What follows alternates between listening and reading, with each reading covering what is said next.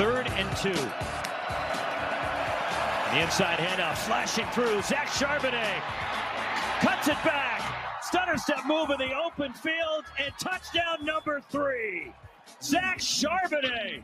Welcome back to You Better You Bet, brought to you by BetMGM with Nick Kostos and Ken Barkley on the BetQL network. Who doesn't like a glass of Charbonnet with dinner? Zach Charbonnet, UCLA running back, his third touchdown as UCLA winning 45 to 17 uh, against Colorado, courtesy of the Pac-12 network um, on the call. We're talking college football on the show. That means it's it's Lockmas time. It's Thursday. That means it is day four. So why don't we do here day four Lockmas? Santa Lockie's here. Jake, take it away.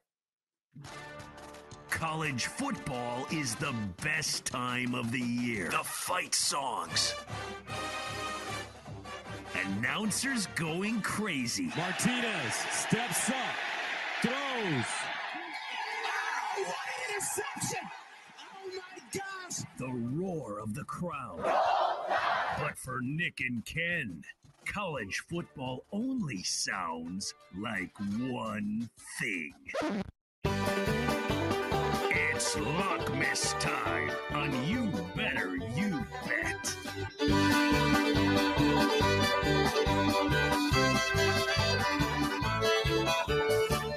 Hey, I'd be remiss if I didn't say, by the way, you had UCLA in the over last week. By we, I mean Ken, but I won money on it also. So God bless. It was great. Right, this is going to. It was an exact result. You needed needed like a really specific exact result to hit both in the fourth quarter. Needed Colorado to score once and then stop scoring. Scored once to get the over. Stopped scoring. UCLA covers. Bing bong. That's a, that's two and oh. zero.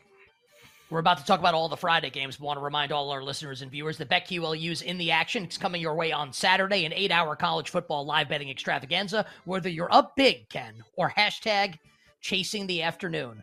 Starting at noon Eastern every Saturday, we're betting the action like you're betting the action. Check it out on the BetQL app. You can watch the emotional roller coaster on Twitch, twitch.tv backslash BetQL. All right, Santa, game by game, college football, Friday night. Let's start it off here, please, with Houston and Tulane. Houston, a two and a half point home favor with a total of 55.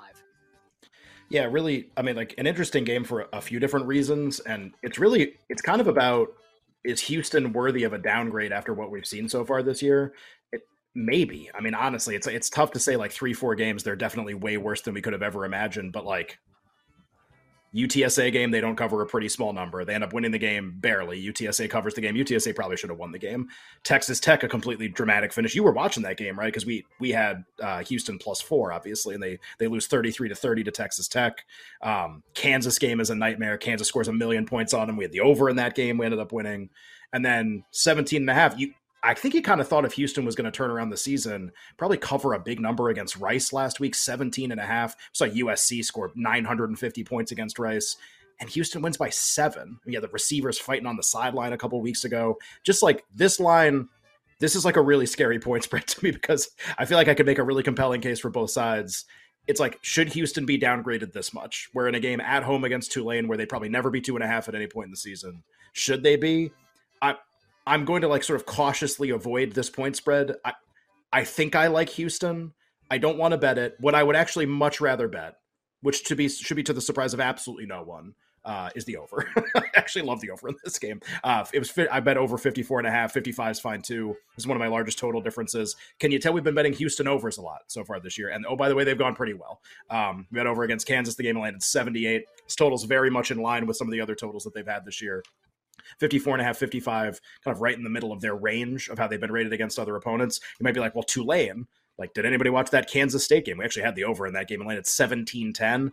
That's the types of games, uh, types of opponents the Tulane has played so far this year. Nothing close to what they're going to see with this Houston team, but an over machine and a pretty reasonable total in the game. Rather than try to figure out if Houston's going to rebound here, I think they are, and it's a low number, but really not sure. And honestly, I don't think it's worth betting for me. I think I'd just rather bet the over in the game. That's the first bet. All right, so that's Houston and Tulane. Now, far be it for me to hijack one of your segments.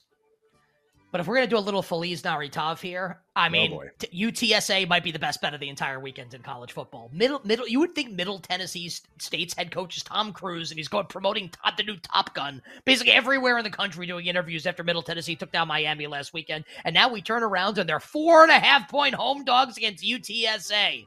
I mean, I I can't name one player on either team, and I want to max bet UTSA just based on the line here. Let's find out if Santa agrees. UTSA a four and a half point road favorite at Middle Tennessee State. Santa total of sixty four.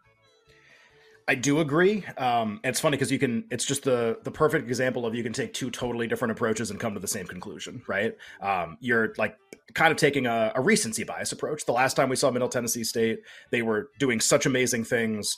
There's there's no, like there's no way they can basically have a performance like that again. Almost like the term fishy line i feel like applies to that form of analysis which is kind of funny. But uh i mean it was a staggering performance. The craziest part about that miami game by the way because you have upsets all the time right? App state upset texas a&m marshall upset notre dame. It in that game middle tennessee outgained miami by four yards per play. Four not they had four, they out they outgained Miami by four. At 8.3 to 4.1 is the yards per play in that game. That's like such an embarrassment for Miami. It's unbelievable. Um, I try not to overreact to one game like that. The more compelling thing for me here, honestly, is just quality of competition if you if you remove the Miami game. The Miami game is this unbelievable data point for Middle Tennessee. And then you have Colorado State where they barely cover a two touchdown number, and Colorado State's atrocious.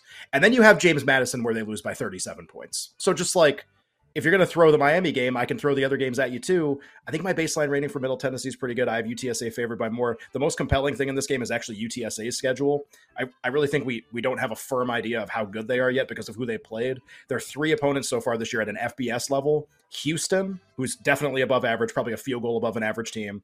Army, who's a little more than that and Texas, who's obviously way, probably two touchdowns better than an average college football team. So those are their three opponents so far. Like they, they've hung in two of those games. Texas covered last week. They this will be by two touchdowns the easiest opponent UTSA has played so far this year. Like that's the compelling thing to me. It's yeah, Middle Tennessee like beat Miami and maybe there's some kind of situational angle too. It's really just like this is a huge drop down in class for UTSA and a very small number. They were they were two at Army Middle Tennessee's two touchdowns worse than Army. How is this number four and a half? Like I, I like it more from the UTSA side, but seems like we're both coming to the same conclusion. You better you bet Nick and Ken Lockmas day four bets for Friday night in college football. Let's go to San Diego State visiting Boise State in the Mountain West. Boise State a six and a half point home favorite, total of 39. I don't this is the I think this is the one game I don't have a bet on. I don't actually don't know if I have a bet on New Mexico too. I'd have to click back over. I do not have a bet on this game. There's a lot going on. Uh, it is an interesting game if you're just like want to watch it or bet on it. Uh, Boise State fired their offensive coordinator. They lost to I'm gonna forget who they lost to last week. UNLV or somebody terrible by like they were like a 17 point favorite. They lost outright and, in the game. And, and Bachmeier's transferring now, right? Well, they well, but he transferred. They fired the offensive coordinator immediately after the game, basically as a result of not scoring very much. They fired the offensive coordinator. The ripple effect of that is their quarterback Hank Bachmeier, who's been at the school forever, can transfer because it's before the fourth game or the fifth game, and he still preserves an extra year of eligibility if he transfers prior to that. So it was like this was the cutoff for it to happen. They fired the offensive coordinator. The season's not going anywhere. Seems like a really good time to leave the program. So it's it's having a kind of an interesting effect on the point spread because this isn't that far off from my number. I, I, would make them basically like a little less than 10 in the game, and now they're six and a half. The total is also brutally low. I don't I don't have a strong opinion. I think making a total on the game is like next to impossible, to be honest. Um, rather than try to guess what this impact is going to be or like what kind of motivation you get from Boise, and it's a very low total game. I think I'm going to pass the game, but certainly plenty going on from a news standpoint if you want to try to take a stand somewhere. All right, I think you'll have something for us on this next game, which will be in the Pac 12 with Washington as a three point road favorite to Chip Kelly and UCLA. The total is 64 and a half. I really like Washington in this game, and I said so yesterday. And I know that I'm sure there's some part of people that are handicapping this game. You brought this up yesterday too, Nick, and it's it's not that it's wrong. Uh, it's just like kind of intuitive, right? You look Washington's been kind of like the talk of the town in college football, especially in the Pac 12, outperformed expectations. They had a huge win over Michigan State a couple weeks ago where they looked insanely good. Um, and they look great. I think they I think they've covered all three numbers this year. They have because they covered week one against Kent State barely. We had Kent State in that game, uh, so three and zero oh against the spread, um, covering everything. UCLA must be valuable, like home dog. UCLA must be really valuable. I think like the really compelling thing in this game, again, it's like doesn't really have to do with what I think. I Washington's good we don't really know how good yet, but like might be really good. And it's not just these are not fluky wins. Like everyone wants to bring up USC's turnover differential as the reason for their great success so far this year. Like reason they got off to a hot start. It's not that Caleb Williams and Jordan. It's like no, it's actually just those turnovers. So it kind of feels flukier. this is a very authentic like Washington performance uh, series of performances so far this year. Yards per play outgaining a really good set of opponents by more than a yard per play in every game they played so far this year. I think I got their rating pretty good, and I think they're really good. I don't think that's going to change as long as uh, Michael Penix Jr., their quarterback, stays healthy. I think that's like they're going to be a highly rated team the rest of the year. It's more about UCLA.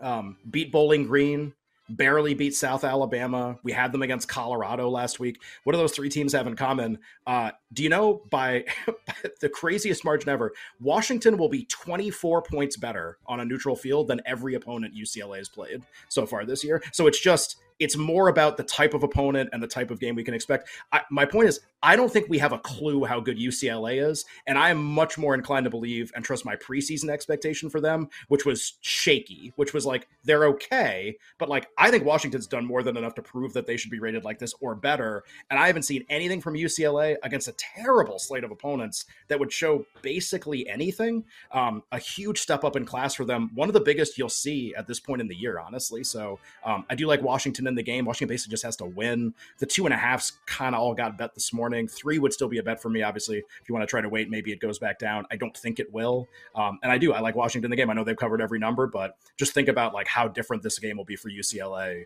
versus what we've seen so far. I know you said you're not going to have a bet on New Mexico and UNLV. The Rebels laying 14 at home. The total is 44. But any like any advice that you'd like to give on that game for people that do want to bet it and hashtag chase the night uh, coming up on Friday? Yeah, now that it's 14, definitely would not be interested. When it was more than that, uh, I was close to a bet on New Mexico in the game, just like a, a, pretty large point spread. We've had some success betting New Mexico actually so far this season. they've outperformed expectations a bunch, but the numbers are close enough. Would be a lean on the side in total just based on the current market, which would be at 14, even 14 and a half um, would be New Mexico, but like not totally interested. And then the over in the game, the total's a little low. It's been bet down a lot. 44 like lean to the over, but again, like both numbers that are kind of within the range. Don't think we're going to end up on any bets in the game. Obviously, that changes tomorrow, we can maybe the spread goes back up. We can give out New Mexico. And that is day four of Lockmas. Day five of Lockmas coming up tomorrow, where Santa will give us his entire card for the weekend in college football. Three hours down here on this tremendous football Thursday. That means one hour still to go. The one hour is the final hour. The final hour is, of course, the power hour, which means all our bets, side total, and props are on the way for Thursday night football, Dolphins and Bengals in Cincinnati. We'll be right back with You Better You Bet, presented by BetMGM on the BetQL network.